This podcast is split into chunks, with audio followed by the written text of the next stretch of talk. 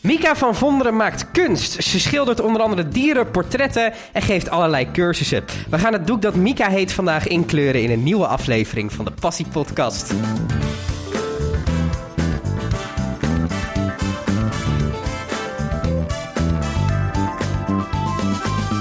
Mika, fijn dat je er bent. Ehm, ik ben absoluut een kunstleek, ehm, dus ik vraag graag een introductie. Wat doe je precies en wat maakt dat zo leuk? Oh god, een kunstleek. Ja, ehm, wat ik precies doe is soms lastig uit te leggen uh, in woord. Want het is alles wat ik doe is met beeld uh, heeft te maken.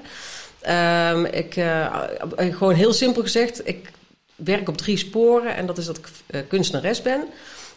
vrij werk, dat is gewoon iets wat uit mijzelf ontstaat en heeft een hele, hele lange geschiedenis.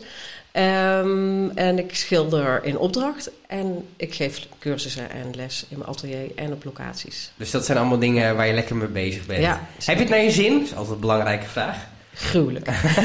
is er, uh, zit er, er zit altijd een verschil in. Ik heb altijd het idee, um, creatieve mensen die doen werk voor bedrijven omdat er toch brood op de plank moet komen. Um, en hun vrije werk, dat is waar ze zichzelf echt in kunnen verliezen. Hoe sta jij daarin? Uh, ik kan me ook verliezen in het uh, schilderen in opdracht. Ik heb onlangs een heel gaaf uh, doek mogen beschilderen, schilderen.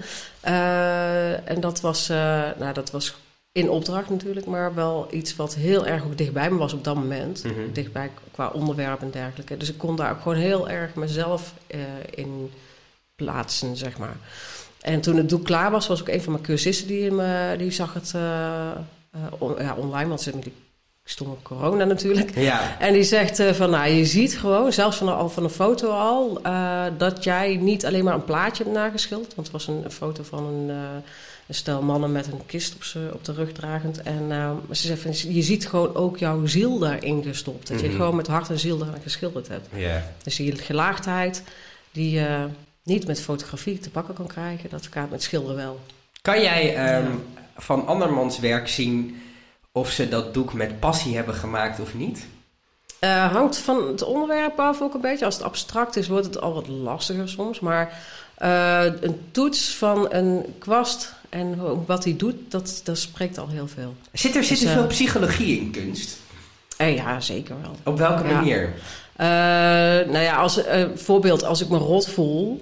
Uh, nee, een, een, heel goed voorbeeld. Ik heb ooit een keer was ik lekker op mijn, uh, in mijn atelier het schilderen. En um, toen kwam er iemand binnen en ik was helemaal in de flow en ik zing nogal vals. Dus, en ik had niet door.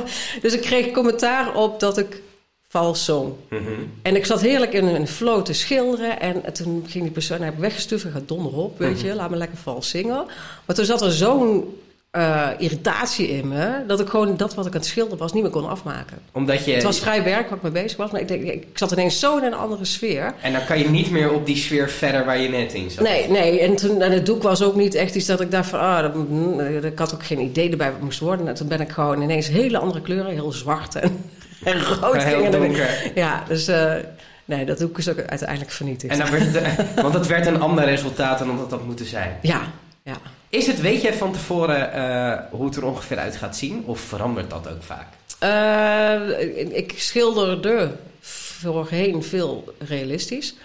Uh, en dan had ik wel dat ik het ook van tevoren foto's maak. En dan weet ik hoe het eruit gezien en schetsen van tevoren maar maken. Maar in de loop der jaren is het meer naar abstractere richting gegaan. En een andere flow. En dan bepaalt de verf en, uh, en de sfeer eromheen vaak wel een beetje ook uh, hoe het eruit komt te zien. Dus dan verandert het nog wel wat. Uh, ja. Dus dat wordt ja. meer bij de abstracte kunst. hoeft niet. Bij abstract, maar realistisch kan het ook. Als jij Dali bijvoorbeeld als voorbeeld nemend, die heeft dan hele surrealistische landschappen. Nou, daar kun je ook gewoon in spelen. Dan heb je bijvoorbeeld het landschap geschilderd en ineens denk je, ah, daar moet toch nog iets bij of iets af. Of, ja, vooral, vooral, als je dekkend schildert, dan kun je gewoon uh, laag over laag weer uh, heel wat veranderen. Je benoemt een beetje dat je van realistisch wat meer abstract bent gaan doen. Ja. Uh, is daar een aanwijsbare reden voor? Ehm, nee, niet echt aanwijsbaar. Het, het, is gewoon zo gegroeid. En het is een proces. Mhm. Mm -hmm. En dat is wel ook wat verschil is met dat als jij in opdracht werkt, dan heb je gewoon van A tot Z gewoon een plan wat je gaat uitwerken. En het vrijkunstenaarschap, dat is een, een, een, onderdeel van jouw zijn, van jouw wezen. En uh, bepaalde fases in je leven... Tenminste, ik, ik ben dan wel zo'n kunstenaar die niet continu dezelfde stijl blijft aanhouden en dezelfde uh, ja, realistische plaat. Ik, zie heel veel onderweg en ik reis graag. En dus daar pik ik weer dingen uit mee. En dat, dat gaat langzaam verweeft dat in, in het werk ook. Hekel jij deadlines? Zijn ze ook wel eens handig? Uh, ik, ik, stel voor mezelf regelmatig ook voor, zelfs voor mijn vrij werk, deadlines. Mm -hmm. Omdat anders dan, ja, ik, ik, ik, heb te veel dingen in mijn hoofd die ik nog wil maken ook en zo. Ja, dus dan moet je En als je dan niet op een gegeven moment zegt, ja, nu moet het af zijn. Want als een, als een ezel vol blijft staan met dingen die maar niet afkomen, dan stopt jouw proces ook ergens. Word je dan onrustig als je ziet, oh, ik heb nog zoveel doeken die ik nog af wil of moet maken, dat je daar onrustig van wordt? Nou, word ik sowieso snel onrustig. Als ik best wel een beetje een uh, poing, poing, poing, poing in mijn hoofd. En die self-imposed deadlines, hou je daar dan ook aan of stel je die wel eens uit? Oh, nee, dat is dat.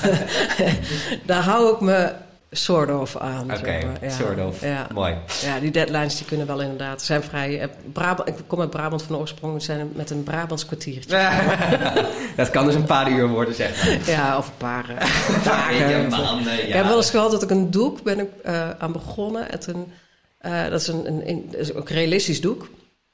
Maar ik wilde daar een bepaald iets, een sfeer in brengen in het doek. En dat is een Indiaanse vrouw met een hele mooie oranje sari aan.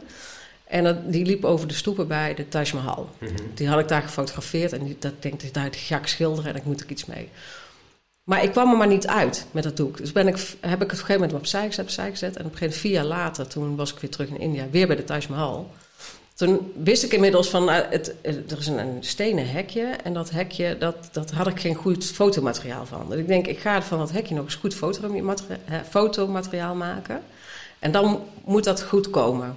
En uh, dus nou, na vier jaar, toen eindelijk had ik het uh, doek af. Omdat je nog even dat, die missing piece nodig had. Ja, en, en het hekje is uiteindelijk uh, vervaagd ook nog eens. Dus, het is, dus dat ja, eigenlijk maakte het niet zo heel veel uit? Nee, maar doordat ik dus vier jaar later weer terug op die plek was... en ontdekte dat er heel veel uh, meer die westerse wereld, ook in India... zich begint te integreren. Dus allemaal meiden in spijkerbroeken en strakke shirtjes. En saris verdwijnen daar langzaamaan ook van het straatbeeld, meer en meer... En uh, die vervaging uh, en die beweging die er ontstaat en zo, heb ik dus in dat schilderij wel kunnen vastleggen uiteindelijk. Is het dan omdat zo'n schilderij draag je zo lang met je mee, vier jaar, ja. uh, dat het dan meteen een bijzonder werk voor je is? Ja, die is ook eentje die ik niet zo snel bijvoorbeeld als iemand zegt die wil kopen, dat ik dan denk van ah, jippie, die ben ik die, kwijt. Die, maar wil die, wil ik- ja, die, die heeft gewoon diepe betekenis voor mezelf meer. Ja. Ja. Ehm, kunst is verhalen. Is dat waar of is dat niet waar? Uh, hoe bedoel je, kunst is verhalen? Dat, dat kunst een, eigenlijk een, een, een stuk eigenlijk een verhaal is. Ehm, nou, niet alleen. Het kan ook gewoon alleen een emotie zijn of een beleving. Mhm. hoeft niet per se echt een verhaal achter te zitten, denk ik. Maar doorgaans loopt dat wel met elkaar Ja, samen. in, eh, ja, in elkaar over, ja. Ehm, vind je kunst kwetsbaar in de zin van dat je, het, dat je soms iets maakt ehm, wat zo diep in je emotie gaat dat je eigenlijk het misschien eng vindt om het aan anderen te laten zien of uit te leggen wat erachter zit? Eh, ja, soms wel. En hoe los je dat Ja. dan op? Door het gewoon niet aan anderen te laten zien. Maar dan maak je het gewoon echt voor, mezelf. Ja, Een soort dagboek. ja soort of. Ja, ja. Ja, dan Is- gaat het in, in mijn ladekast en uh, ja, mag het ook ooit overlijden. Ik denk dat het wel gaat gebeuren, Ja. helaas. Ja. Of niet, helaas. Of niet. Hoort erbij. Maar uh, nee, dan, dan vindt men, uh, dat zijn dan de, de schatkistvondsten. Maar dan gaan die verhalen wel verloren. Uh, nee, want dat zijn ook vaak wel... Ja, misschien ook niet. Soms dan zit er wel een verhaal aan vast... wat ik dan ergens ook weer opgeschreven heb. Hmm. Want ik schrijf ook nog wel eens het een en ander in... Van die, uh, ja, het is niet echt een dagboek, want een, ik kan niet die structuur vasthouden van elke dag uh, schrijven. Lief stuk. dagboek. Ja, Ja. lief dagboek. Nee. Ja. Ik ben er ooit wel mee begonnen, maar nee, dat zijn iedere keer uh, losse blaadjes ergens. En, En dan vervaagt Ja, het een beetje. dus iemand die heel goed kan puzzelen, die kan mijn verhalen wel in elkaar koppelen later. samen. Ja, ja. Hoe is de kleine Mika in aanraking gekomen met, eh, met kunst? Oh god, ja, katholiek hè. Ja, oh ja. uh, mocht ik elke zondag, uh, mocht ik niet, moest ik mee naar de kerk. ja. En uh, als katholiek heb je dan wel de, de mazzel dat het een kerk helemaal rijk gevuld is met allemaal kunst aan de muur. Uh, Mhm. de, het thema was dan minder interessant, vond ik, maar wel intrigerend trouwens. Uh, en, en beelden natuurlijk overal in de, in de, kerk. En daar kon ik uren aan zitten vergapen. Mhm. En daarnaast uh, had ik ook gewoon hele creatieve ouders. In de zin dat mijn moeder ook heel graag tekent en schildert. En uh, dat eigenlijk nooit weten, want die had het veel te druk met de kinderen en de boerderij. Mhm. En mijn pa die heeft gewoon heel... Ja, die, is, oh, die knutselt alles aan elkaar. Dus wel een creatieve familie ja, in die ja, zin. zeker. En wanneer was dan het moment dat je er echt goed in begon te worden? wat is goed? Dit is echt zo'n kunstvraag. ja. Nee, ja, wat is goed? Ik zeg het omdat ik mijn cursisten ook ze, zijn ze aan het tekenen. Ja, dit, gaat, dit is helemaal niet goed. Denk ik, Mhm. ja, maar wat is goed? Wat, hè, voor jou kan iets heel goed zijn.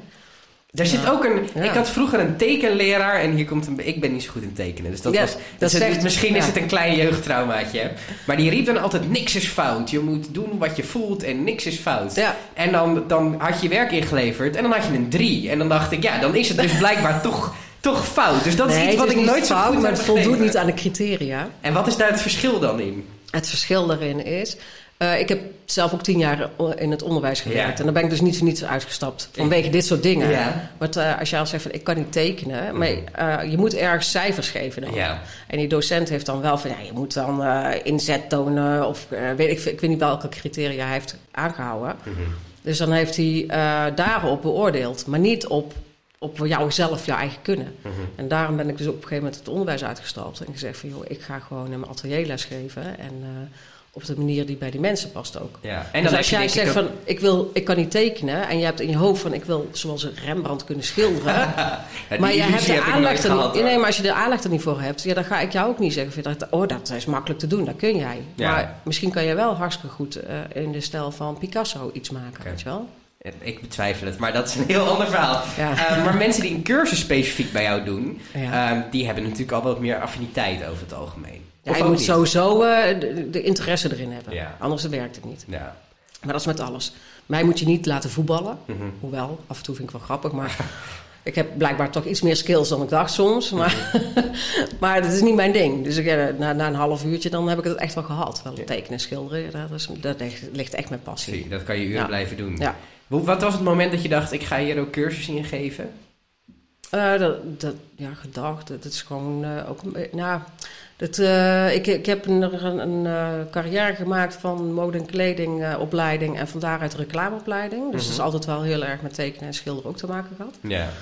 En toen kwam ik op het punt van ja, en nu? Want ik, wilde, ik woonde toen de tijd in Bokstel nog. En ehm, ik wilde niet nog al toen dan richting eh, de Randstad verhuizen of zo. En een baan vinden in de creatieve sector van decorbouwen. Zo, dat was heel lastig op dat moment. Crisis. En, ehm, Klinkt bekend. ja, eh, continu crisis. En toen ben ik uiteindelijk het jongerenwerk ingerold. Mhm. eh, vrijwilligerswerk gedaan met jongeren en decors maken en, en van alles nog wat doen. En van daaruit ben ik vervolgens weer de docentenopleiding ingerold. Mhm. Omdat ja, dat creatieve combineren met, met lesgeven, zo, ja, dat was hartstikke leuk. Kon je goed lesgeven aan kinderen? Eh, kan, kan nog steeds. Ja. ja, ik heb... eh, en ook aan volwassenen. Dus, eh, Wat wat maakt het zo leuk? Want dat vind ik altijd heel interessant. Wat maakt het zo leuk om les te geven aan, ki- aan de jeugd, aan kinderen? Eh, ehm, aan jeugd, de jeugd en kinderen met name is het heel leuk omdat die heel onbevangen zijn nog. Mhm. En ehm, die zijn alle, ja, ik heb dan 6 tot 12-jarigen waar ik les aan geef in mijn atelier. En die zijn nog al een beetje van, eh, ja, die beginnen op dat punt te komen van, ja, ik kan het niet zo. Maar die durven nog wel wat sneller over die drempel te stappen. En die zijn ook nog buigzamer, dus die hebben nog niet te veel dingen tussen haakjes verkeerd aangeleerd. Mhm. Waardoor je zo makkelijk weer dingen kunt laten. De lamp gaat uit. Ja. Eh, Ga, ga verder met je verhaal. Ehm, dus die, die zijn buigzamer, die kunnen makkelijker ook gewoon dingen weer aanleren. Mhm. En die zijn ook heel nieuwsgierig naar nieuwe dingen uitvinden en, eh, en dat soort dingen. Leer jij van hun ook? Ja. Op welke Ja. manier? Heb je daar een Eh, mooi voorbeeld van misschien? Eh, mooi voorbeeld van. Poeh, eh, ad hoc. Nee. ja, heel veel voorbeelden. Ja, de, de, ehm, oh, nou ja, inspiratie geven ze me bijvoorbeeld. Ik had, eh, vorige week had ik een, eh, een klein roodborstje bij iemand op de muur geschilderd, een opdracht. En dat liet ik zien aan de kinderen daarna in de les. En toen zegt er een meisje zo van, die zat zo mijn atelier eens rond te kijken. En die zei van, oh, maar dan ga je er ook eentje hier in je atelier ook wel maken zeker. Zo naast die stopcontact daar. En dan, ja, dat is, dat is wel een goed plan, weet je. Dat, Ja. ja, en dan moet je, want ik heb sinds een maand ook een kat in huis. En dan, en dan kun je daar boven op die deur, post, zo, daar op die muur kun je dan de kat schilderen alsof die zo naar dat vogeltje zit te luren, dat hij wil gaan vangen. Nou, dat soort dingen. Dat zijn leuke creatieve uitspattingen. Ja. Ja. Dus als ik even uh, inspiratieloos ben, dan vraag ik gewoon aan die kids af en toe uh, zo van... Uh, of als één kind of ik weet niet wat ik moet maken, dan vraag ik altijd aan die andere kinderen ook. En dat inspireert elkaar weer. Lekker, lekker ja. de kruisbestuiving. Ja, zeker. Is er bij jou thuis een muur wit? Ja, bij alle muren. ja, thuis niet? Alle muren zijn wit bij mij. Ja, niet uh, creatieve dingen op de muur? Of, uh... de, alle muren zijn behangen met, met schilderijen. ja, maar de muur in de basis is ja, wit? Ja, de muur in de basis is wit. Ik hou van witte muren, want dan kun je daar gewoon uh, ja, heel veel mee doen. Heb je zelf thuis veel eigen werk hangen? ja, ik heb één wand boven mijn piano. Dat is mijn wall of soort of museum thing dingetje. Mm -hmm. Daar heb ik wat kleine kunstwerkjes van verschillende kunstenaars aan. Ja, en wat, ja. wat zijn jouw grote inspiratiebronnen? Uh, nou, van de oorsprong wel ook toch die uh, Caravaggio en, en, Rembrandt. Dat vond ik echt super gaaf. Hoe die uh, met, met een ruwe toets toch heel realistische dingen neer konden zetten. En dat die altijd die donkere, dat clair-obscure, die hele donkere achtergrond en dat lichtbron gebruiken om het heel erg naar voren te laten komen, het onderwerp. En het ja, toch het verhaal dan uh, daarmee neerzetten. En uh, Dali is een hele grote inspirator voor me geweest met, uh, met het surrealisme. Wat maakt hem zo ja. goed? Um, ja, de, de, hoe zei, ja dat, dat kan ik bijna niet uitleggen. De, wat maakt hem goed? ja, hij is gewoon geniaal. nee, ik ben in, in Sint-Petersburg in Florida. Daar staat een, museum van hem met echt die grootste doeken van hem en zo. En daar heb ik, nou, dat is een beleving ook die hij neerzet. Mhm. je, je, je waant je gewoon ook echt in zijn echt bizarre fantasiewereld. Ja. Zo. Het is, ik vind en, altijd zijn doeken, het, ze nemen me heel erg mee. Ja. Maar ik word er ook een beetje angstig en ongemakkelijk van. Ja, ik niet. heel goed, nee. heel goed. Ja. Maar snap je Dus, wat ik uh, bedoel? Ja, ik snap precies wat je bedoelt. Een beetje ja. angstig, beangstigende, enge, enge wereld. Ja, nee, ja, ik vind het dus geen enge wereld. Ik vind het een hele, hele intrigerende wereld. Wereld. Gewoon, ik, ik, ik hou ook altijd van achter deuren proberen te kijken. Als ik ergens binnenkom, dan wil ik... Hier zag ik ook al een deur, denk ik, dan zit ik al te kijken. Wat zit er achter? En wat zit erachter verstopt? Ja, dus, uh, en dan heb ik nog uh, Picasso. Daar had ik vroeger helemaal niks mee. Mm -hmm. En ik denk dat het ook wel te maken heeft met, met hè, wat ik al straks zei... Van, uh, het is niet iets wat je bedenkt, alleen maar vrije kunst... maar dat is een, een ontwikkeling. Dat, dat heeft ook met je leven te maken zo. En toen ben ik een paar jaar geleden in uh, Barcelona naar het Picasso Museum geweest. En daar is een super gaaf overzicht van, van de allereerste werkjes van hem. Toen hij een jaar of 16 was. Echt sublieme kleine houten paneeltjes, allemaal beschilderd met hele realistische schilderijen. En dan langzaamaan naar zijn blauwe, roze, whatever, periodes en zo. Naar dat abstracte toe. En toen begon ik hem te, te begrijpen. Dus als jij verdiept in een kunstenaar, dan ga je ook meer begrijpen waarom die dingen doet. En dan ga je ook heel anders de kunst beleven en... Uh, die persoon ja. bijna begrijpen. Ja, dus kruip in de huid van en dan... En dan ga je zelf ja. die emoties misschien ook een beetje op kunnen ja. roepen. Ja, dus nu heb ik drie hele grote bekenden genoemd, maar er zijn ook nog wel een aantal andere. Dus ook die, ja, maar qua referentie in zo'n podcast is dat misschien... Uh, nee, daarom, daarom, Is dat misschien iets lastiger. Uh, kan jij elke dag schilderen? Of zijn er ook wel eens dagen dat het er gewoon niet in zit? Ik kan elke dag schilderen. En hoe komt dat? Hoe kan je die passie elke dag... Omdat ik... Um, ook goed getraind ben op techniek schilderen. Mm -hmm. En als ik dus in mijn emotie wat minder zit, dan ga ik gewoon meer op techniek zitten harken. Mm -hmm. En noem ik het dan altijd zo.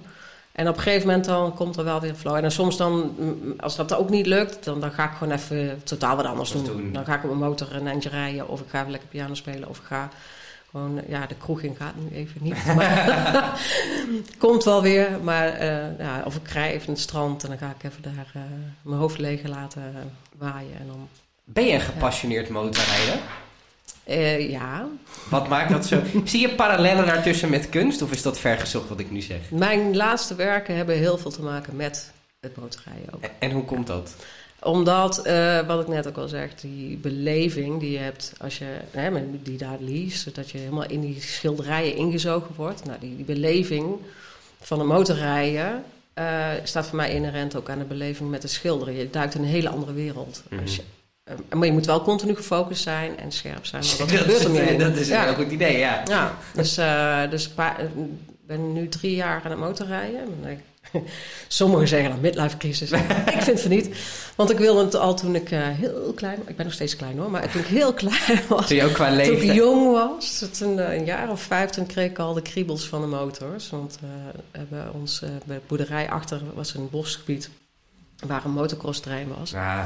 En daar namen mijn ouders me wel eens mee naartoe. Met name mijn vader. Mijn moeder heeft ook niet zoveel met motoren, maar mijn vader wel qua kijken en doen. Nou, dat, dat, dat is gewoon ik zie het gewoon gebeuren met kleine kindjes. Je hebt er iets mee of niet, weet je wel. En waarom heb je dan drie, vier jaar geleden pas besloten... ik ga dat rijbewijs halen? Nou, ik heb jaren terug al besloten van ik moest het maar eens gaan proberen. Ja. Maar omdat ik dus letterlijk gewoon nogal vrij kort ben... en die motoren over het algemeen hoog... denk ik van ja, dat gaat hem niet worden. Want je kunt niet met die voeten in de grond. En uh, ja, dan krijg je toch uh, een, een, leven waarin je kinderen krijgt... en je gaat werken. En uh, dan heb je een relatie met een man die helemaal niks met motoren heeft... Mhm. en, en een paar jaar terug, toen uh, had ik een uh, bijbaantje bij een naschoolse opvang. En daar uh, was een, een dametje die had een motor. En toen stond die motor even op de stoep en zei... Oh, mag ik er eens op zitten? Kijken hoe dat zit, weet je wel. Ja. Want ik had heel vaak wel bij vrienden en vriendinnen ook achterop gezeten. Die waren er wel langer. En dus ik denk van ja, even proberen. En toen zat ik achter het stuur en dacht... Verdorie, dat moet dus eigenlijk best wel kunnen... Ja, en toen uh, was er een buurvrouw in de straat die ging uh, met mij samen even het avontuur aan.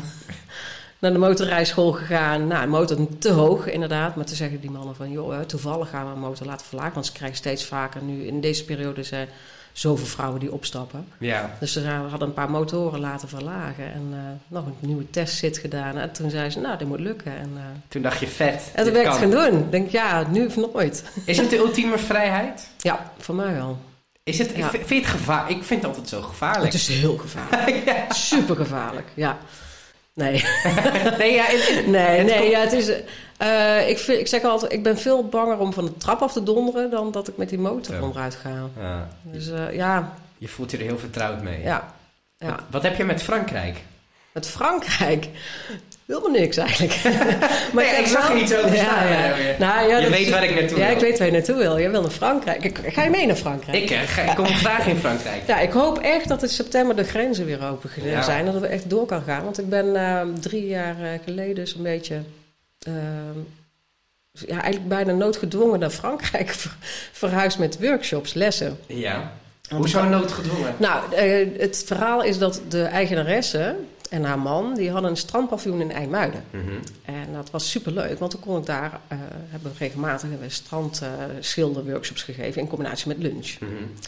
Maar wat doen die mensen? Die verkopen hun strandtent en vertrekken naar Frankrijk. Een chambre d'hôte gekocht en eh, nou, die gingen daar wonen. Dus ik zei, ja, dan ben ik mijn plek kwijt voor schilderen. En toen zei ze, nou, kom je toch hier schilderen met die mensen? Ja. Ja, zo gezegd, zo gedaan. En dan maak je er ook meteen een soort mini-vakantietripje ja, ja. tripje, ja. tripje van. Ja, Fra- Frankrijk wordt toch wel gezien een beetje als de kunst, eh, het kunstland van Europa.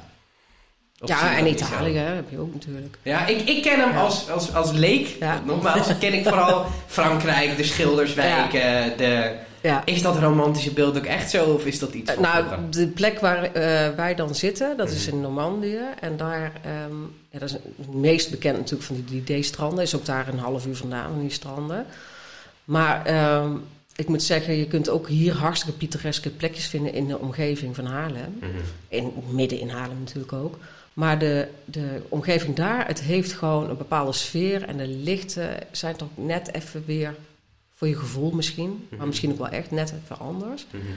Eh, dus ik eh, ja, kan me wel voorstellen dat die Fransozen, enfin Fransozen, Frans, Fransozen, Frans, ja. Frans- dat die, dat die vroeger echt gewoon daar eh, allemaal naartoe trokken om te gaan schilderen. ook. En het is ook een, een levensstijl, ook wel, wat er wel een hele lijn bij hoort van dat ja, beleving. En die Fransen die hebben er wat met een wijntje en Ja. dat, dat relaxte en zo. Gewoon lekker relaxed. Ja, dus als je daar ook zit, want die, als ik daar dan ben en een week lang met de cursist aan het werk ben, nou dan. We hebben ook heel veel mazzel gehad de afgelopen jaren dat het super lekker weer was. in september nog. En eh, nou, dan, dan, hebben we gewoon eh, als een god in Frankrijk dat gevoel Ja. ook. Onder Ja. een appelboom met een wijntje als bij de lunch. En, ja, het is Ja, het is krankzinnig, maar wel fantastisch. ja, en het werk wat dan daar vervolgens ook gemaakt wordt door die cursisten. Want dan heb ik zelf geen tijd om te schilderen op, over het algemeen. Het is maar één dag tussenin wat ik vrij heb. En dan pak ik wel even daar wel eh, van om te schilderen. Maar wat zij dan ook daar produceren uiteindelijk... Ja, produceren is een groot woord eigenlijk, maar... ehm, ik vind produ- productie en produceren, dat is te veel eh, industrieel. Ehm, maar wat daar dan ontstaat in die schilderijen... en ook de, groepsproces wat daar gebeurt... want er zijn toch een aantal mensen die elkaar dan over het algemeen niet kennen... die dan daar eh, gewoon vrienden voor het leven banden opbouwen en zo, Ja. wel. Ja, dat is gewoon geweldig. Het heeft toch die Franse sfeer zie je terug in de, in het, in de kunst die er uiteindelijk uitkomt. Ja. Grappig. Ja. Wat, eh, wat wil je nog leren? Nou, een beetje Frans, taal. nee, Bonjour. nee, nee, nee. Ik wil heel graag Hindi leren. Oh, wauw. Oh, Ja. heel iets anders. Ja. Waarom dat? Omdat mijn toekomstplan is, en ik had al het plan gehad om het in aankomende februari, maart te gaan doen. Mijn plan is om naar India te gaan voor de Oh, vijfde keer en daar dan een Enfield te kopen. Mhm. En met die Enfield een reis te gaan maken. Zo van omgeving, eh, omgeving Delhi naar da- eh, Ladakh. Mhm. Dus dat is best wel een pittige trip dan. En ehm, eh, dat combineren met kunst en maken. En dat wordt dan ook weer verweven in een boek. Waar ik overigens al aan ben begonnen. Vet. Ja. Is lekker mee bezig. Ja, Als iemand nu zit te luisteren en denkt, eh, ik wil beginnen met kunst maken. Wat, wat is de eerste stap? Wat ga je doen? eh, ik doen of die persoon? Die persoon. Ik wou zeggen, eh, die persoon, En nou... veel succes wensen. Ja, goh, eh, hangt er vanaf wat voor kunst wil hij maken. Wil hij toegepast kunst maken? Wil hij eh, realistische kunst maken? Eh, ja, heel- hoeveel ervaring heeft hij met techniek en materialen? Mhm. Maar om te beginnen in ieder geval gaan kijken in musea's. En, en eh, ja, op internet kun je ook al veel zien. Maar ik zou gewoon echt naar musea's gaan dan. Heeft toch iets magisch, hè? Ja, nee, je, je, je kunt een plaatje kijken van een kunstwerk. Maar dat kunstwerk beleef je dan niet. Nee. Dat is echt in, een museum. Ik ben blij dat ze weer open mogen nu. Het kunst, dat moet je echt beleven. Hm. Eh, zo heb je bijvoorbeeld eh Sandra Pompidou, hij hangt van Yves Klein hangt er een heel groot doek. Echt, ik weet de afmeting uit mijn hoofd niet precies, maar echt iets van, Gigantisch. ja, 4 bij 5 of zo, weet ik veel. Echt heel groot. Dat is blauw, Mhm. Punt. Ja. Als jij denkt van, ik, blauw, punt. Maar dat doek, dat is een bepaalde blauw. Dus er zit een heel, heel, ook weer een, een hele beweging achter waardoor die, die dat gemaakt heeft en waarom hij het gemaakt heeft. En als je daar weer wat meer van weet en je kijkt dan nog eens een keer naar het doek, dan ga je het doek beleven. Mhm. Dan word je in dat doek getrokken. En, eh, ja. Dus als iemand zegt van ik wil kunst gaan maken, eh, oriënteer even gewoon wat, wat anderen gedaan hebben. Kijk daar ook eh, goed naar en probeer dan in te voelen. En, en ook voor jezelf, van, ja, wat is jouw doel? Wil je echt gewoon iets perfect kunnen natekenen, schilderen? Neem dan even een paar lessen bij iemand die jou goed die technieken en die, en die eh, inzichten kan geven. Even. En, eh, en als je denkt van nee, dat wil ik niet, dan gewoon begin gewoon. Ga lekker doen. Ja. En eh, ja, jij had een, een soort gelijke insteek net van jouw docent vroeger, vroeger aan school. Maar ik hoop niet dat hij luistert. Ja, nou, ik hoop wel. Ik hoop wel dat hij luistert. Superleuk. En dan zou het nog leuker zijn als hij samen met jou naar mijn atelier komt. Ja, dat samen gaan zitten tekenen. Zodat ik kan kijken van... hm, Oké. Maar eh, nee, wat ik altijd tegen mijn eh, cursisten zeg... En die, die wijsheid heb ik van een andere kunstenaar... eh, waar ik ooit een atelierruimte mee gedeeld heb. Maar die zegt, zei het van... Niks kan mislukken, alleen maar anders lukken. Kijk. Een mooie quote. Waar, eh, waar sta je over vijf jaar, Mika? Eh, nou, ik mag hopen ergens... eh, ja, toch wel in India nog een keer. Ja? ja. Wil je daar wonen ook? Eh, weet ik niet of ik er zou willen wonen. Maar ik, zou, ja, ik wil er wel graag om de vier jaar ongeveer naartoe kunnen. Ja. Dankjewel voor het leuke gesprek. ja, graag gedaan.